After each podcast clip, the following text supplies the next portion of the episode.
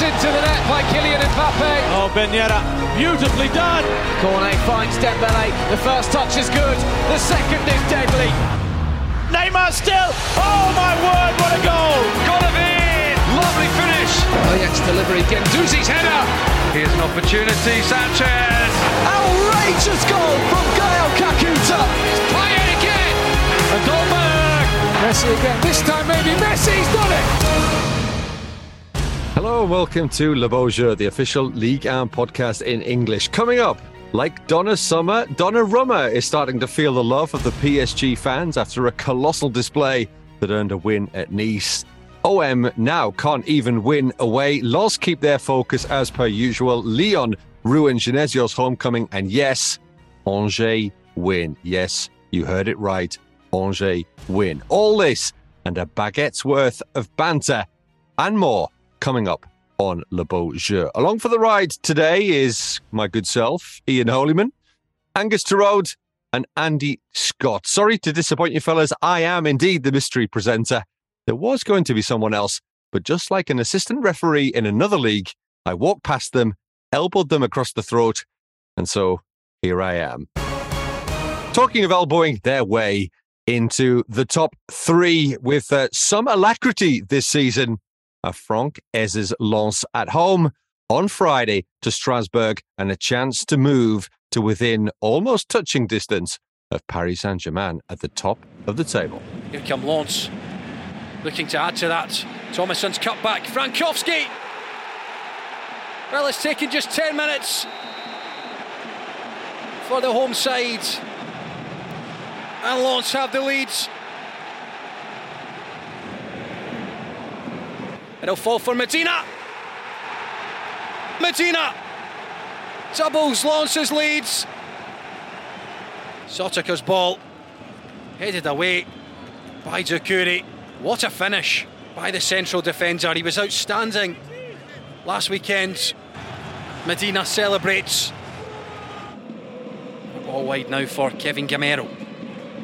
Can he work anything? Kevin Gameiro, what an effort that is!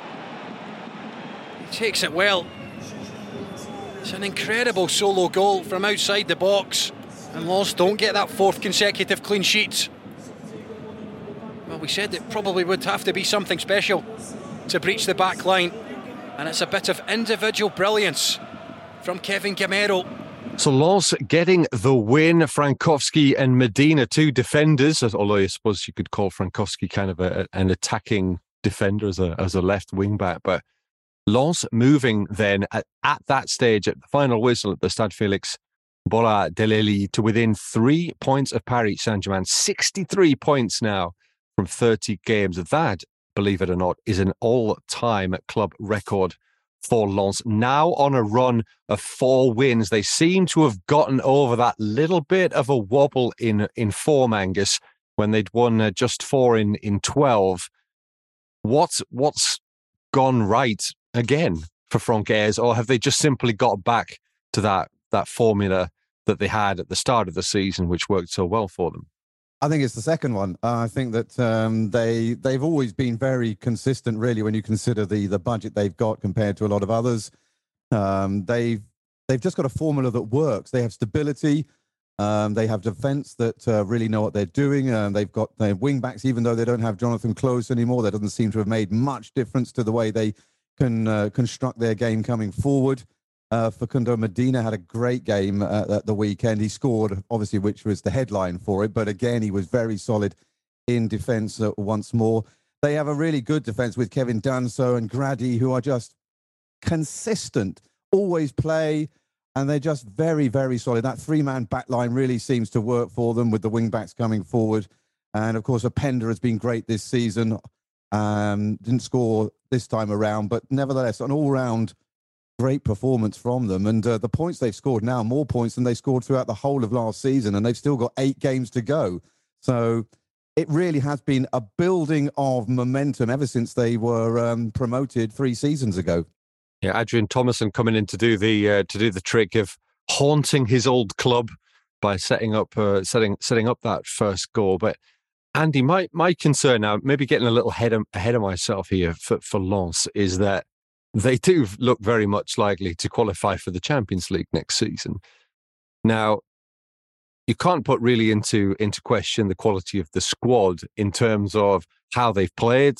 Nobody really knows these guys for the, for the most part. Uh, I'm not even sure who the most famous player is. Brice Samba, possibly. But the the question really would be who of these guys will still be at Lens? Because if if I am personally, if I am a scout, in, in yeah. certainly of the Premier League, I am I am taking Danso and Medina yeah. at the same time mm. to the same club to play in a back three.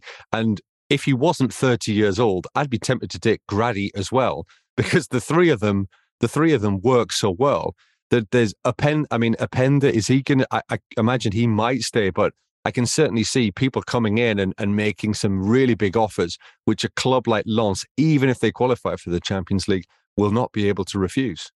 Yeah, well, it's the it's the issue with with any club, um, sort of unheralded club that does unexpectedly well. You know that they find it very hard to keep their best players. I mean, you're quite right that um, if you you know if we spoke to people in in the UK, for example, how many of the Lens players would they be able to name? Probably none. Um, but as you say, I think several of them will be will be moving abroad at the end of the season and possibly making names for themselves in, in other leagues like the Premier League. And, and Kevin Danso was a, a very good example. I mean, loss of the best defence in the league uh, for all the reasons that, that Angus uh, pointed to. They've actually got, I think, the worst attacking record of all the teams in the European places, um, which is which is which tells something of a story as well. They've got no one superstar in attack, but yeah, to, to sort of focus on on on the point you're making.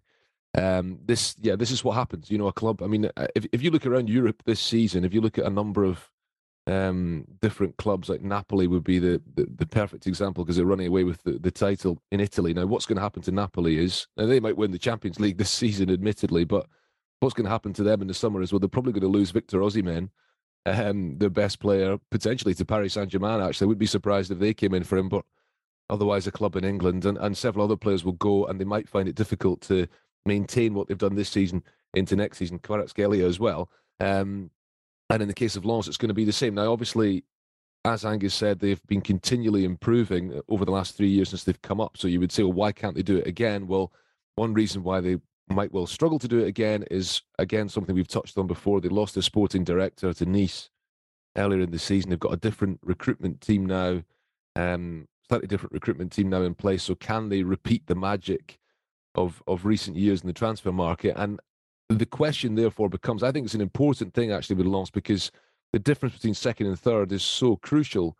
Um, you know, if you finish second, that's you guaranteed a place in the group stage of the Champions League. If they get that, then they can go into June and July and they can say, this is what we need, this is what we're going to be doing, this is the budget we have, this is the money we can spend, and they can build a team that may well be able to compete in the Champions League. If they finish third, I suspect that might be beyond them. And there's this almost kind of weird thing where if they finish second, wonderful. If they finish fourth, fantastic. If they finish third, maybe not so good. So um, I think that's. Well, we sorry, Andy, we've seen what that's done to Monaco in the last couple of seasons, haven't we? And I mean, you would have thought that uh, with their squad, that they would have had everything they need to get into the Champions League, and yet they've fallen both sides. So Lens with really not the same sort of resources at all are going to maybe yeah. struggle even more and have their pre-season ruined as well. I mean, and that's it's exactly, and I think it's been a it's been a pivotal weekend because they ground out that victory on Friday, and then we'll talk about the other results later. But other results went their way. Um, we got a bit giddy on Friday night, I think, suggesting that the title race was on, and again, I think we'll come back to that a bit later. I'm not so sure about that, but there's a big game coming next weekend. Um, maybe they can win the league, but I, I do sort of stand by this. I mean, finishing second would be huge to them, and I do think that finishing fourth would be huge to them as well. I just think that third would would put them in such a, a tricky situation. Um, a club of their comparatively modest means, as you say, you know, who will stay, and and I think that's that's going to be something to look at in the coming weeks. And and again, something we've talked last time I was on, we we discussed the the the the run in for these teams. You know, say it again, loss of some really difficult games to play. Now they are brilliant at home. I think I think they might have the best home record of, of any club in any of the top five European leagues. Angus has given me the thumbs up there, so uh, uh, that's maybe something I've got right for once. But um, you know they've got this great home record, but they have got some really difficult games still to come. So you know, let's see if they can if they can stay where they are. It's still there's still a couple of months of the season left. Yeah, they've easily got the uh, the the the top um, home form this season by five points. It's, interesting actually that uh, Paris Saint Germain haven't got the best form either home or away at the moment, but I guess we can come back to that in a bit. I think what's interesting about Lens as well is uh, we mentioned this before. It's a real team effort, and I think I think uh, Friday night's results showed that. You've got you've got Frankowski scoring, you've got Medina scoring, and um, it, has been a real feature of, of, of them spreading not not only the goals around but the assists, uh, the defensive work. I mean, it, it's a it's a real credit to Franck Haise, and I think perhaps the fact that they don't really have any standout stars uh, really suits that that ethos. I mean, that that obviously is the, is the idea. Let's get these guys in. They're going to play as a team, and they're really good footballers, and so therefore we're going to have a chance. I'm pretty sure that no one no one thought that they were going to finish in the top three at Lens at the start of this season. No one.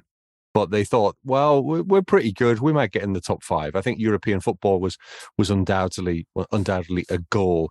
Speaking of finishing in the top three, Strasbourg. Silence from Angus. Strasbourg um, in the bottom four, unfortunately. And again, I think nobody, to be fair to to be fair to Angus, who gets his uh, weekly mention, Nobody picked Strasbourg to be in the bottom four at this stage of the season. Uh, fine goal by Kevin Gameiro, uh, who's capable of that, as, as, as we've all seen in over the last decade or so. But Strasbourg fourth from bottom, two points adrift of safety right now. Remember, it's four that drops down into Ligue Two at the end of this season. So Lens, then, as things stand, they're three points adrift of Paris Saint Germain. More on them later. But uh, Monaco, Nantes, they were uh, in action.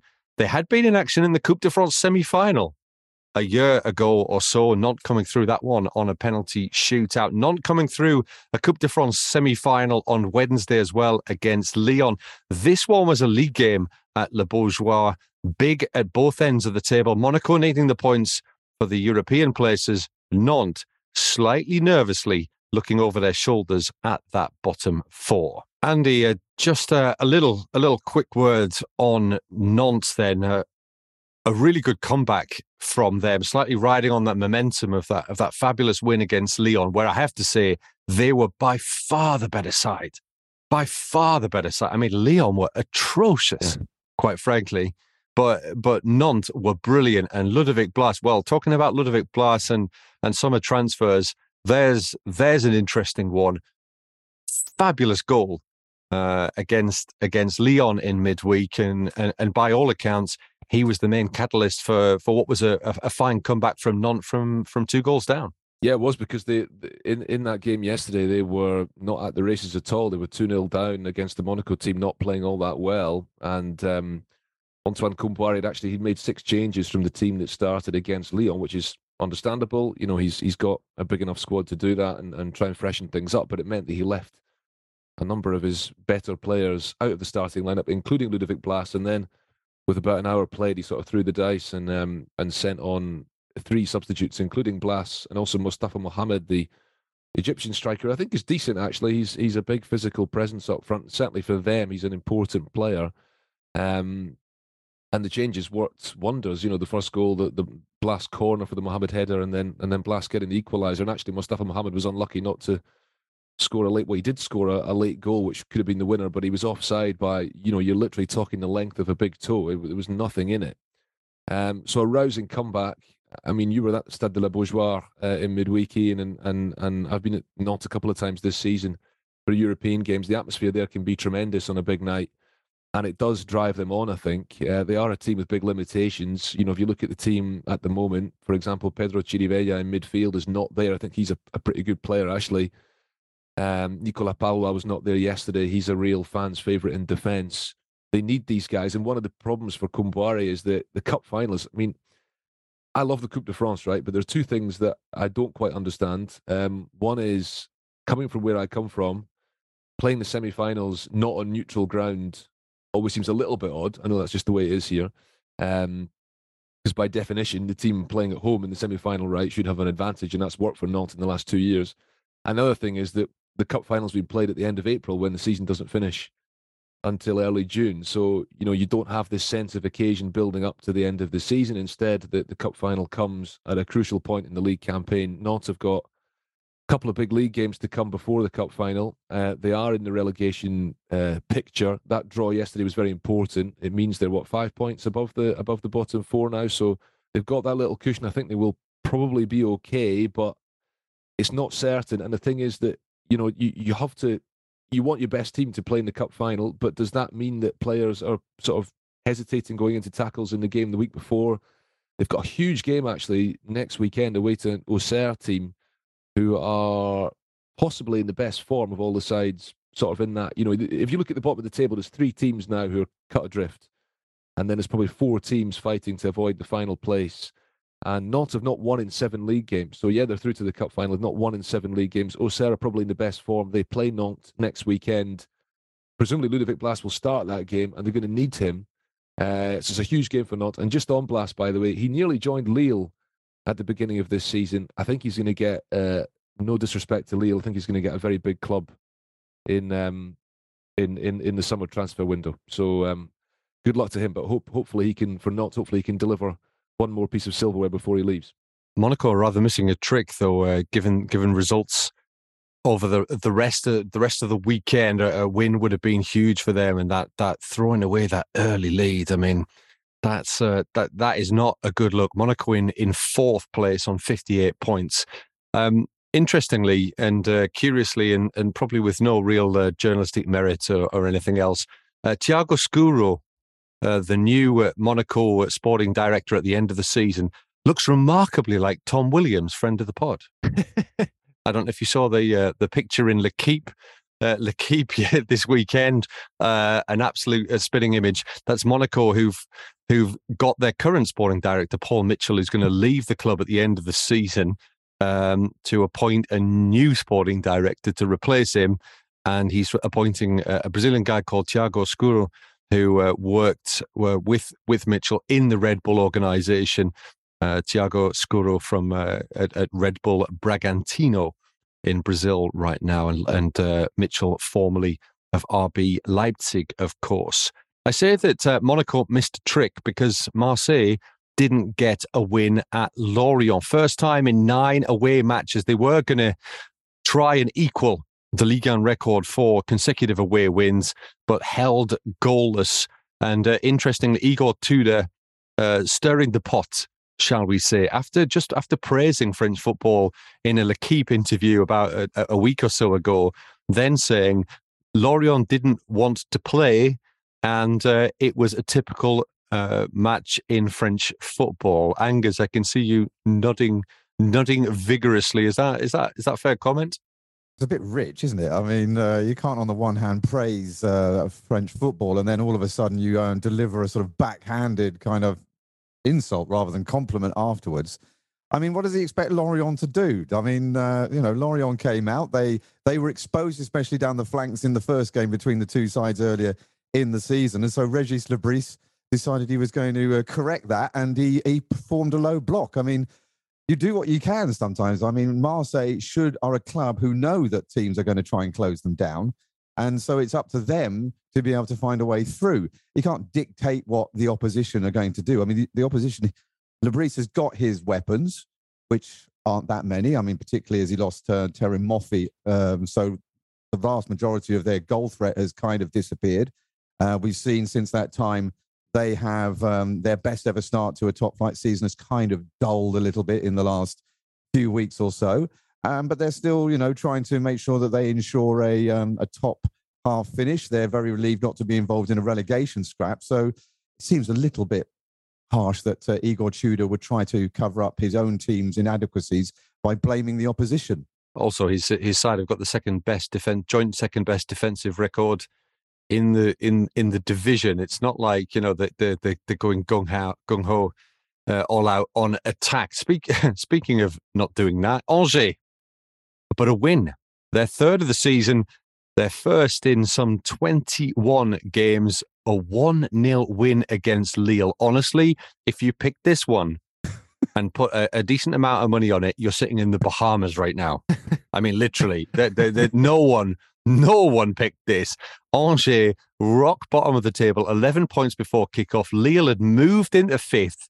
Now, talking about missed opportunities, Andy, you, Andy, you saw this one. Yeah. I mean, Lille, come on. They played so well. They played so well against Lorient last week, and then they go and lose to Angers. What what happened? Well, I think it's quite interesting because Paulo Fonseca, the Lille coach, who I'm very impressed by, um, said ahead of this game in his pre-match press conference, he said Angers they're a good team. They're not the worst team in the league. They play really good football. Now, clearly, what he was trying to do there was um, not sort of, you know, ensure that his players were not going to be complacent going into the game. It didn't work. They were they were they kind of didn't really step up um, step up the pace. They were kind of taking it a little bit too easy, and you always wondered as the as the clock was ticking down, they could get caught out here, and they did in the what 84th minute. Um, so they just I don't know. I think it's been one thing that's happened with Lille this season. They do play really good football. They were missing a couple of their better attacking players actually, including Edon Zhegrova, who scored the two late goals last weekend. He was he was injured, and I think he's a very useful impact player off the bench, sort of mini Arjen Robben, right, coming in from the right onto his left foot, um, and also Adam Ounas, who's who's a very lively, wide attacking player for them. So they maybe missed having those options off the bench to make a difference. Um, they just didn't show up, and I think it's a potentially very damaging result for them. There's been a few games this season in which they've they've struggled to put the ball in the net. Um, that's why fans have sometimes criticised them. I do think they're one of the the better teams in the division, and I think probably on balance they still deserve to qualify for Europe. They might still get there, but certainly what that result would indicate is that they're certainly not going to finish any higher than fifth. Um, but you know, Angers were eventually going to win a game. I think that's you know surely the case. They were eventually going to win. I mean, they're a club with all kinds of problems. Um, you know, an owner with all sorts of legal woes players who've had legal woes. Um, you know, they're onto the third coach of the season, but they were always going to win another game eventually. And Lille sadly turned out to be the victim. So there we go. I mean, it's not going to be a result that keeps Angers up, but it could be a result that seriously damages Lille's chances of making Europe. So Lille's defeat, surprise defeat on Saturday, opened the door for Rennes on Sunday. They were away at the uh, consistently inconsistent Lyon at the Groupama Stadium. Matt Spiro saw this one. Good skills from Barcola. He's lost it though. And Amine Gouiri's in the clear, and Amine Gouiri gives Rennes the lead. He won't celebrate against his former team, but it's a brilliant finish from Gouiri after uh, Bradley Barcola had got a little bit carried away, showed some good skills, then lost possession. And wasn't he punished? Goal number 10 in the league this season for Amine Gouiri, who has just eased past Diomande. It's not a good challenge from the centre back. Little nutmeg. 1 0 to Rennes. Tolisso, Tolisso shot! It's a beauty! Corentin Tolisso places one into the top corner, and at last, Lyon have something to be happy about. Well, that was more like the Tolisso of old.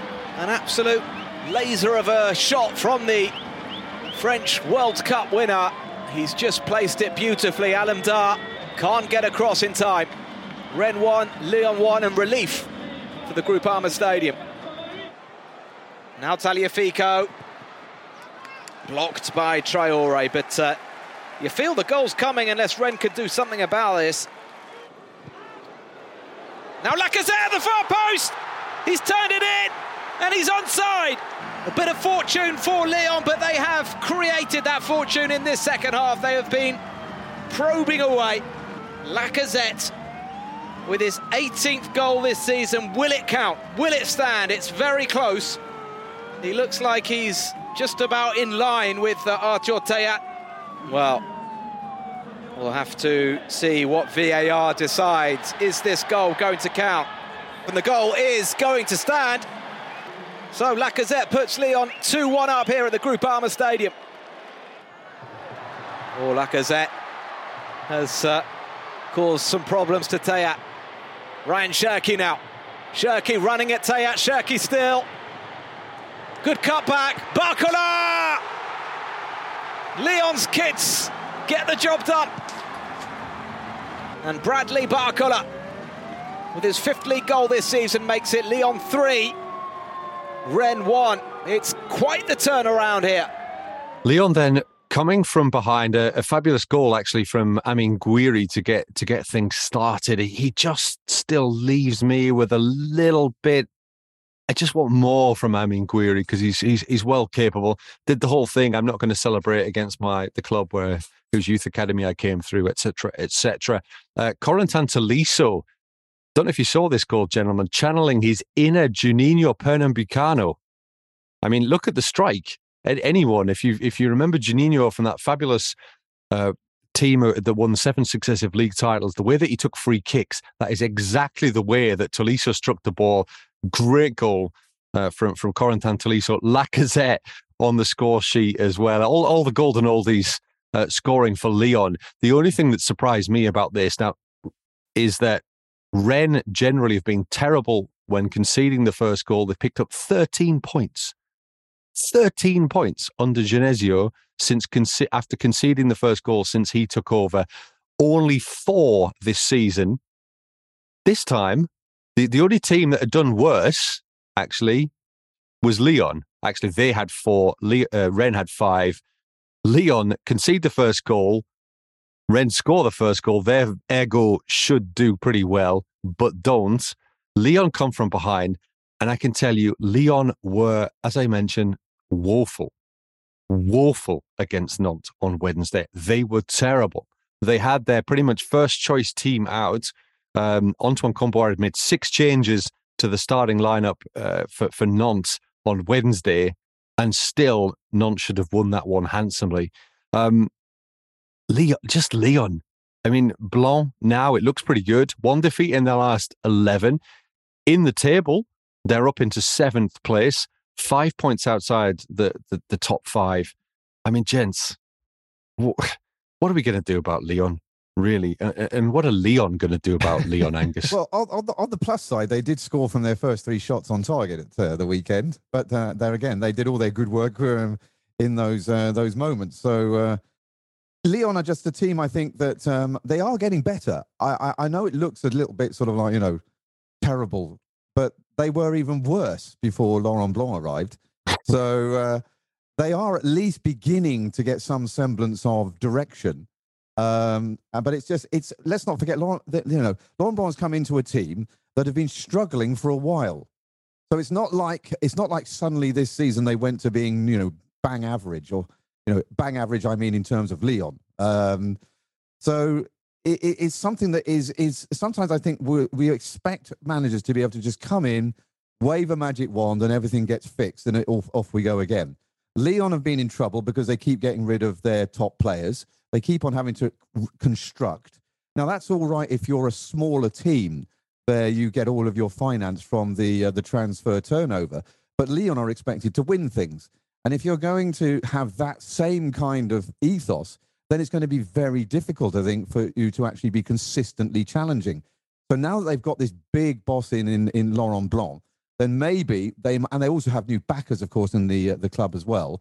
Maybe we will see now a, a direction that will be a little bit more positive for them. But I think it's unrealistic to think that it's going to happen within five games or even ten games, even the end the rest of this season. I think we've really got to be looking towards next season now after a transfer window to see exactly whether Lyon are serious about coming back to the top of the uh, standings in France. I think I think there is a certain direction that, that Laurent Blanc has given, and that's that, that's to play Ryan Cherki and, and Bradley Barcola alongside Alexandre Lacazette uh, as much as possible, and and Cherki and and Barcola uh, combining for a goal at the weekend again. I, I, think Cherki, I mean, everybody's been raving about Cherki for, for quite some time now. Um, oh, and uh, I've, I've, just got a little bit of, I've just sat on a squashed, I've, I've sat down and squashed an orange face from, from, from Andy Scott. What? What what's wrong with Ryan Cherki? Not convinced? No, no, no. There's, there's, there's, nothing wrong with Ryan Cherki, but I'm not sure that he's he's not he's maybe not I don't know how he's is he consistent enough? Is he going to be consistent enough? I think he's got huge room for improvement yet, but um, not been, you know, I always feel like he could do more, Ryan Cherki. And I think Bradley Barcola has been more striking, the impact he's made in the last few months. Uh, you're right. I mean, they have They still have good young players. They still they still have. I, I think Lyon's problem is more of a cultural problem around the club. I think uh, the individual players they have are good players. I think Laurent Blanc, you know, he's got a wonderful record as a coach. They might yet qualify for Europe, despite everything that we're saying. But I think um, their problems run much deeper, you know. And and um, let's see what happens over the summer with to be John Textor's first summer with the club in his hands, and, and let's see how that dynamic works with Jean Michel Aulas, effectively his employee now as the president, and, and how they get on with it. I think football at top level is is all about really fine margins, you know, and, and when you've got enough clubs in a league who are well run, who who do things the right way, you need to be on the same level as them to be able to compete. You know, you need to be signing the right players, you need to be you need to be doing the right things on and off the pitch, and the dynamic needs to be right. And if not, you're going to slip away. And, and Lyon have been off the pace for, for too long.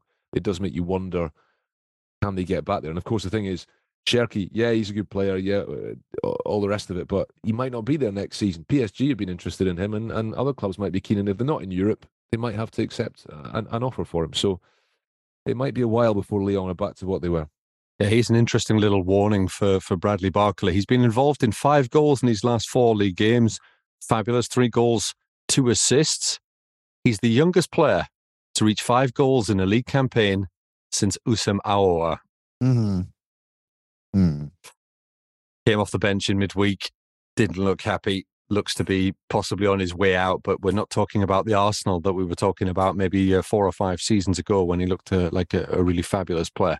Uh, just a, a, quick one on quick one on Rennes. Now we mentioned that uh, we mentioned that Lens um, may not be may, not be the most uh, attacking side. They don't have attacking stars. They've scored fifty goals. Rennes with Gouiri, Kalimuendo, Doku, Toko Ekambi. Okay, uh, Terrier is injured have scored 48. I mean, they they are significantly underperforming, aren't they? Well, I think they would have scored a lot more had Martin Terrier still been uh, fit, because he was very much the uh, the fulcrum of that attack, bringing everybody else into it. And I think of all of the injuries that have happened in Ligue 1 this season in terms of attack, I think he's been the biggest one. I think to have uh, to have uh, been injured because it's completely changed Rennes' threat coming forward. Um, and sometimes, I mean, you, we'll probably come to this as well when we get to Paris Saint Germain as well. Is that you know when when a team has all of their stars fit, then you can have the kind of demands on that team that uh, to perform. But when you lose one, maybe two, um, maybe even three of those first starters, and then you still, I think it's unrealistic to have the same expectations of performance on a team.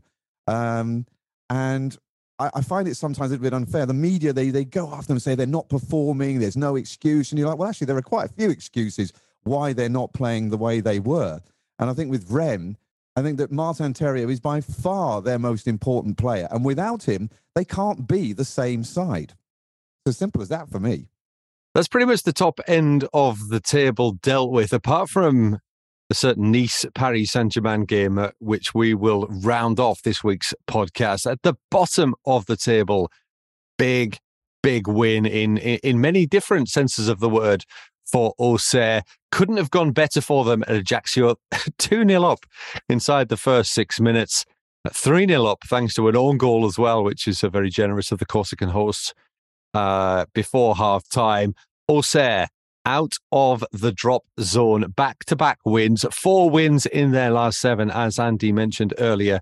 Uh, a lot of momentum there for for uh, Christophe Pelissier's side, and a big smile on the face of uh, pod panel member Angus Torode today, uh, former former Auxerre resident. Yeah, indeed, a third of their points have come in the last six games. It's been a magnificent comeback. It's been it's been really nice to see. Angus, I'll, I'll try to stop smiling. Angus, how do you feel about the fact that the it's basically it might be between the, the club of your heart, Auxerre, and Strasbourg, the team who you tipped to finish in the top three? To oh, that's not that's not not it's not even it's not I don't care. Auxerre stay up. That's that's it's as, it's as simple as that. I, my pride doesn't come. It comes a very poor second to Auxerre staying in the big time. also, also, also staying up are going to be Montpellier, though they suffered a first loss on the Michel Der Zakarian after a run of, of seven without defeat since Desac returned to the Stade de, de, de la Mosson, the victors, Toulouse, who will also be in that Coupe de France final. Angus, you saw Toulouse in midweek at, at Annecy with the beautiful backdrop of the of the Alps. Um, you were you're impressed. Well, I've been impressed with Toulouse all season. Really, I mean, they've uh, made a really really good uh, reappearance in the top flight, led by their Dutch contingent, and you could even extend that to their lowland contingent if you include their captain as well. So eh, they they they're a really good a team to to attack, and they're unashamed in the way they do that as well. They know that they have limitations in defence, but they've decided that they their their squad is strong in attack, maybe not so quite so strong in defence. So they've played to their strengths, and they have been uh, they've been really really good. I mean, I mean, Farès Chaïbi got the um, uh, the winner uh, against Annecy right at the end of the game. Annecy then had a goal ruled out right at the end of the game. A magnificent volley from outside the area that was ruled out for millimeters. Which so the Annecy, you could literally feel all the alpine air being sucked out of the stadium at the end of that one. But Toulouse still deserved um, that that victory, and uh, it meant that um, we didn't have a ninth team from the lower divisions making it through to the final since 2000. Um, but we've still got Toulouse going through, and it's been um, well. It's, I think it's been a, a season that they will remember. Now all they've got to do is overcome Nantes. So, but I can see that happening. To be honest with you, in a one-off game. So Toulouse were 2-1 victors at, Montpellier. A couple of young players to mention. Uh, Elye Wahi, who we've talked about a lot, getting note for Montpellier. Farès Chaïbi, who I don't think we've talked about on the podcast uh, so far. Five goals and four assists for him now. Uh, both players exceptionally young. Chaïbi turning 20 just in November. Lyon born. What is what is it in the water in Lyon? Troyes could use some of that. They are in big, big trouble. Patrick Kisnorbo's side, even uh, the uh, Troyes coach himself, the Australian, admitting it's going to be very, very difficult for his side to stay up now. Five points drift of Strasbourg in 17th, seven points adrift of Brest in uh, in this relative safety of 16th after Troyes were beaten. And uh, interesting, I thought most interesting and probably most worrying for Troyes fans is that after that 2 0 defeat uh, to, to, to Clermont, was that Adil Rami came out in his post match interview and said, Well, I, I don't really mind. I don't really care. My career's done, which is, to be fair, it, it is. He's won Ligue 1, he's won the World Cup. I'm not quite sure what else, uh, what else you do need to win. But he said, "I'd look around and I, I, see players who don't want to don't want to fight to stay up. That that has got to be very very worrying for Kisnorbo and for for Troyes fans. Brest still in a, a, little bit of danger. Then, as as we said, two points above the drop zone. I suppose a lot a lot of danger now, especially with uh, with Auxerre in in such good form. But they did get uh, a point at the weekend at Reims, a very good point as well. And they would have had all three early Pierre Lees-Melou goal but that man again, following Balogun with his 18th league goal of the season, the best tally for an English player in a single campaign in the last 75 years, tied with anyone? Tied with Monaco's Glenn Hoddle, former England manager. By the way, Ian, um, I, I, one thing I, was, I wanted to do debate uh, in the podcast was whether 40 points would be enough to stay up this season, bearing in mind that um, four teams are going down this season, but Clermont have now reached 40 points. And when you look at the gap between them now and Strasbourg, which is 14 points, it looks as though actually 40 points is still going to be enough to keep you in the division, which I must admit I'm a little surprised about. I think it's going to be easy. I think it looks like mm. it's hmm. easily going to be enough. For Clermont in 11th on 40, Toulouse 38 in 12th, Montpellier 37 in 13th, but it, it's really that gap, isn't it? Mm. I mean, to me, it looks like uh, Andy mentioned earlier, Nantes in 14th on 31 points. They're five points clear of Strasbourg. It's very, very difficult to see even Strasbourg making up a five point deficit on Nantes over the over the closing eight games. And then when you've got Troyes, who are the next best placed team in 18th on 21 points, a full 10 points behind Nantes uh, to me, it, it, now it's now really a six horse race. Well, it's not really a six horse race; it's a five horse race, uh, and maybe not even that because Angers Angers are down uh, even though not mathematically. Troyes Ajaccio, I have to say, I'm writing them off as well. Seven points drift of safety right now. So really, for me, it's between Auxerre, Brest, and Strasbourg uh, for the drop. They are separated by by just three points. I think that could that's a swing that I could that I could take. So you don't think the Angers comeback has started then? Definitively not. I'm willing to stick my neck out and say absolutely not. Talking of comebacks, it was a tough one for Christophe Galtier, and uh, maybe not one we're going to get into, but a particularly a particularly virulent one for Christophe Galtier as he returned to the Allianz Riviera on uh, on Saturday evening. The former Nice coach uh, got a real battering, and uh, and uh, well, not particularly savoury incidents as well. It has to be said, not particularly savoury insults, uh, if there is ever such a thing for Christophe Galtier but his side came through just about unscathed against Didier Digard's Nice. Matt Spiro saw this one. Nuno Mendes with the cross. Nuno Mendes again. Messi! PSG do take the lead, and Lionel Messi ends his uh, mini goal drought. But he got a second bite, Nuno Mendes, and he made it count, didn't he? Picking out Messi, who just found a pocket of space in the middle of four Nice defenders. And he doesn't miss from there. The cross is a dangerous one. They're queuing up here. Mbappe. Well, it has gone just over from Dante. Mbappe close to making it two. Messi's ball, the header down, and it is 2 0 to Paris Saint Germain. Thanks to Sergio Ramos. It's a really, really big goal for the Parisians, who have been under pressure for much of this game.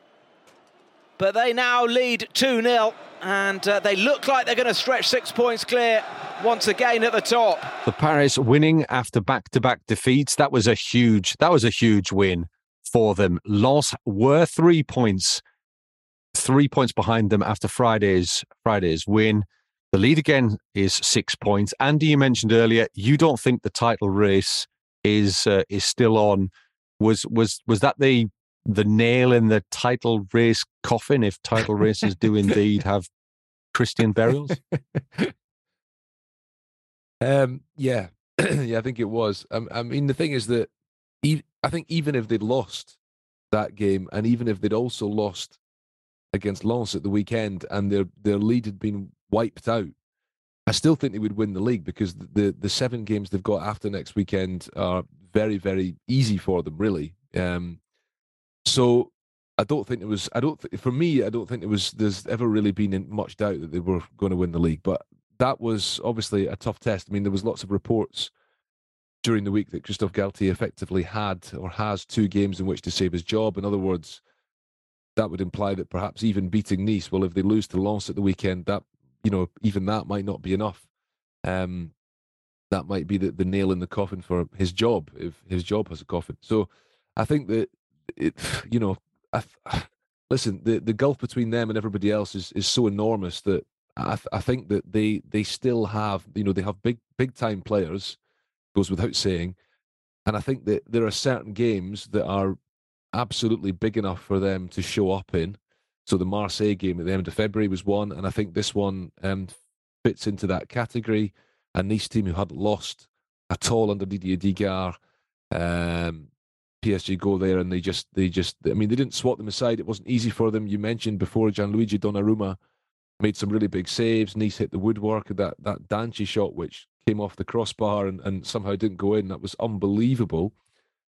So they got a couple of breaks their way, um, but they did enough to win the game. And, and yeah, it does, for me, it does end any real doubt about it. I just think that they're going to win the league. I said this the last time I was on, they're going to win the league with two or three games to spare. And, and for all that's been going wrong at PSG, the malaise is is deep and profound, but they're still going to win the league. And that confirmed it for me at the weekend. Yeah, I, I, I, I have to say, I, I feel like I'm going to go off on a Matt Spiro type coup de gueule in a minute because I've been reading all the stuff that's been surrounding Christophe Galtier. I commentated the game for PSG TV um, over the weekend, and I, I, just find it strange that um, in this season of all seasons, um, when you consider the World Cup was in the middle of it, you had several Paris Saint Germain stars go very deep into the uh, the Qatar tournament, uh, and it's not surprising perhaps they've they've uh, they've just struggled to get back to that kind of you know form, high form again afterwards. But I, I don't really understand why um, Christophe Galtier has been taking all of this on his own. I mean, they keep on getting rid of coaches with regularity, not giving them anything like the two or three um, transfer windows that a side needs, to, that a, a, coach needs to really impose himself on on a team, and then they expect this lack of stability to to go almost as if it doesn't matter because they are so much better than everybody else. I mean, this year was if you had um, the um, at the beginning of the season they were fantastic in because they had all of their stars very much up for it because they were all getting ready for the World Cup. Neymar has disappeared, and when you consider that he's been responsible for over twenty odd goals um, before he got injured and is now out for the rest of the season. Presnel Kimpembe got injured. They had several centre backs get injured, which doesn't happen very often. I, I think it's just a bit a bit rich to just lay it squarely at the feet of Galtier. Uh, just just to come back on that, Angus, I think um, to an extent, of course, you're correct. I agree with you, but sometimes some of the injuries they've been having to me has raised questions about the conditioning of the players. I don't know; it might just be bad luck. Um, and the other thing is that ultimately he's been chopping and changing systems. He's not been able to get the right system in place at all this season. Now, I, I think that one of the main reasons for that is because they didn't sign the players they needed to sign last summer. But I, I, just think the coach has to take some of the responsibility. There is no rhyme or reason in top level football these days. I mean, you look at what Chelsea keep doing, sacking managers, and then, I mean, who knows, they might win the Champions League under Frank Lampard, right? So crazy things happen in football. Uh, managers get sacked when they seemingly don't deserve it. I think there is a case to be made. I'm not saying I would agree with it, but there is a case to be made that they could change the coach now. Um, I don't think there's any need to because I think they will win the league, and then I think they probably will change coach in the summer. But I think PSG's problems stem from from elsewhere. You know, ultimately, it's about it's about it's about exactly. signing it's about yeah. signing the right players, and the problem they have is the enormous wages that they pay to players. They then can't get rid of mm. them, and so they're in this perpetual situation of trying to move players on, bring new players in, the reality is that they did not do things right in the transfer window last year because they are they are demonstrably a weaker team. And one example is is is Renato Sanches, who is you know who is a potentially brilliant footballer. Once again, he came off inside ten minutes at the weekend. It's not the first time when since he's been at PSG when he's he's started a game and had to come off. He's not played ninety minutes at all for PSG this season. The, the bottom line is that they, they they made a mess of the transfer window. And Luis Campos, the football advisor, admitted that in September in a radio interview. So they, they know this. And I think, you know, uh, broadly speaking, I agree with you. I just think that the manager has to take some responsibility. And unfortunately, perhaps where he's come from and, and his background in football means that some PSG fans were never going to take to him all that kindly anyway. So I think for him, seeing out the season, winning the league, great, and then maybe maybe they they they, they part ways. Although that's not definite yet, I don't think. I definitely agree with you on the some responsibility. I'm not saying none of it's um, Christophe Galtier's fault. I mean, Kylian Mbappe came out with um, criticism. He didn't name Luis Campos, but it was certainly the implication was there, and he say Campos did admit to it. But um, I think that the changes in their formations also have been forced by the fact that they they've also had injuries, which have meant that they've had to change those formations as well. Um, I, I, I think the, the big thing there is uh, is not so much the tactical now sort of uh, Marseille-born Galtier, I think is what you were alluding to just a moment ago, but um, but to the fact that, uh, like you say, they didn't they didn't bring in the right signings at the beginning of the season with regards to their defensive structure, and because they have thrown so much money at a few stars, they have salary cap issues as well, which means that the type of player that you can bring in they are restricted in because of the fact that they've, already had trouble with um, salary cap investigations. So they're on, they're on a hiding to nothing in a sense from that point of view. But that's also something they've done Which, themselves. sorry, I know Ian wants to probably sort of move the discussion along just a little bit, but it does it does bring us round to the Messi situation His contract is up at the end of the season. There was a period in time, obviously, where it seemed he was what PSG wanted him to stay.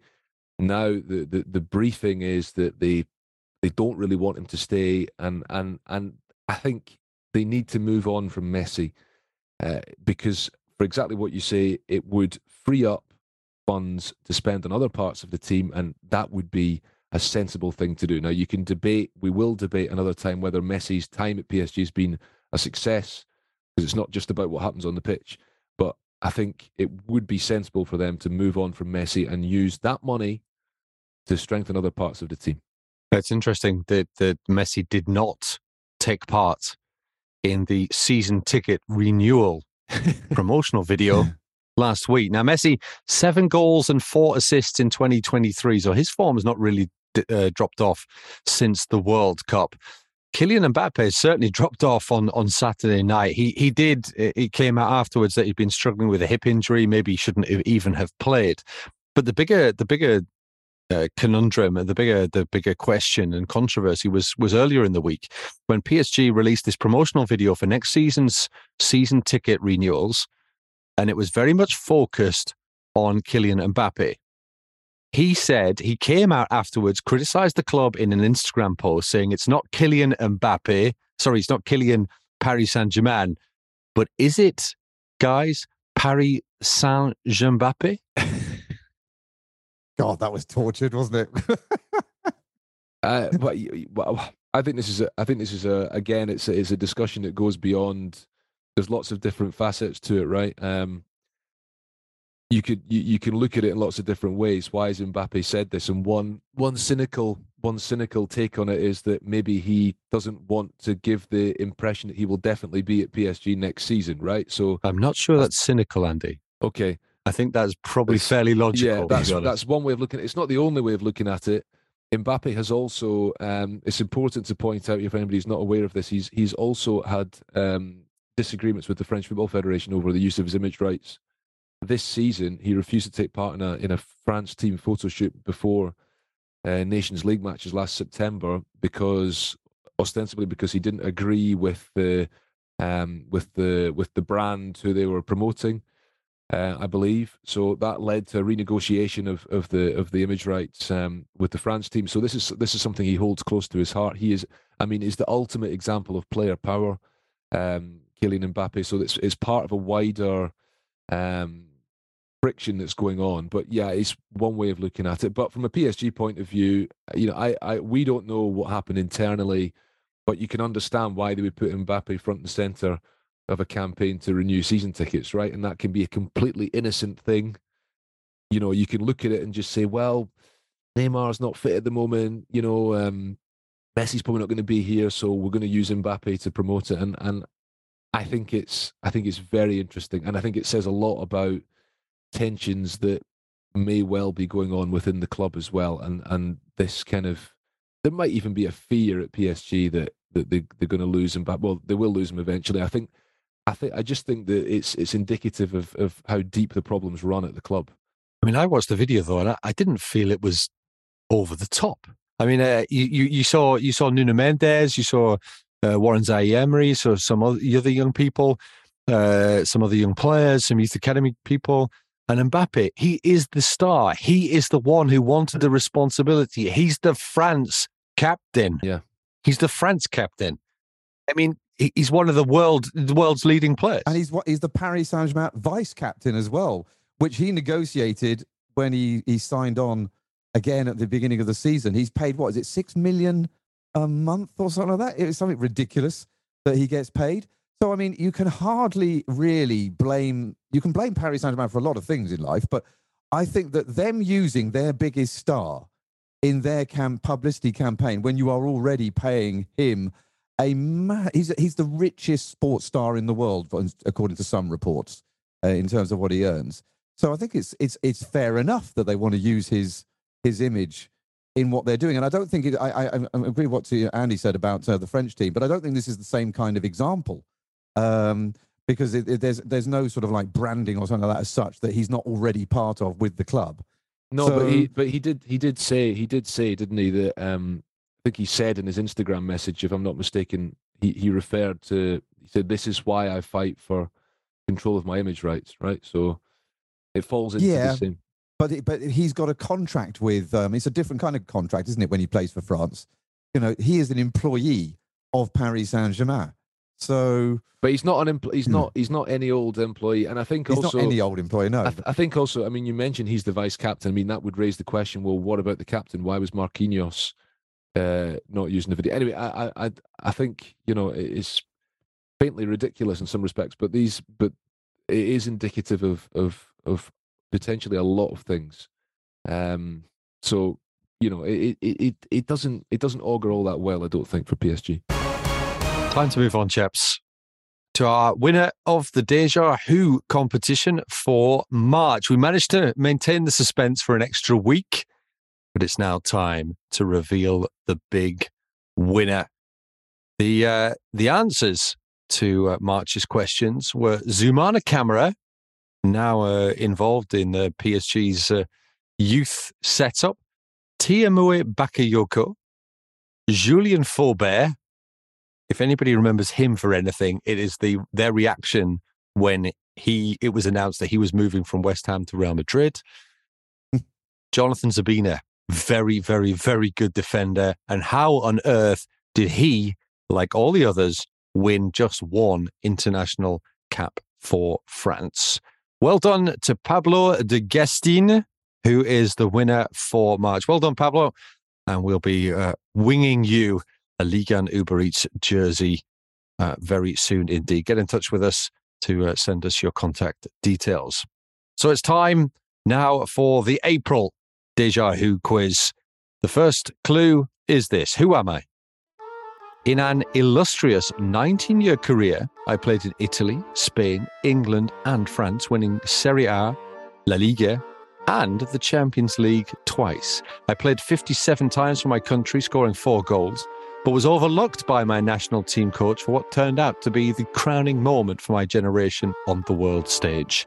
Who am I and who did I play for in Ligue 1? If you know, or if you think you know, which is uh, probably more the case, send your answers via email to league1podcast at gmail.com.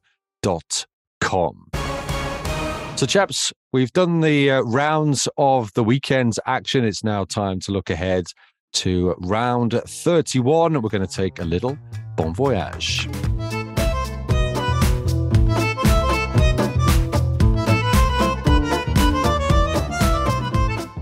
So next week's fixtures, just a, a little flavour of them. Toulouse, Lyon. That's uh, a Coupe de France semi-final victor against a Coupe de France semi-final vanquished. Stade, Stade Rennais against uh, Stade de Reims. That one uh, looks pretty tasty. And a certain match at the Parc des Princes between Paris Saint-Germain and Lens. Lille, Montpellier, Auxerre, Nantes. A big one at the bottom of the table. That one. Brest against Nice. The Pierre Lys Meluiku. I think we could perhaps uh, talk name that one.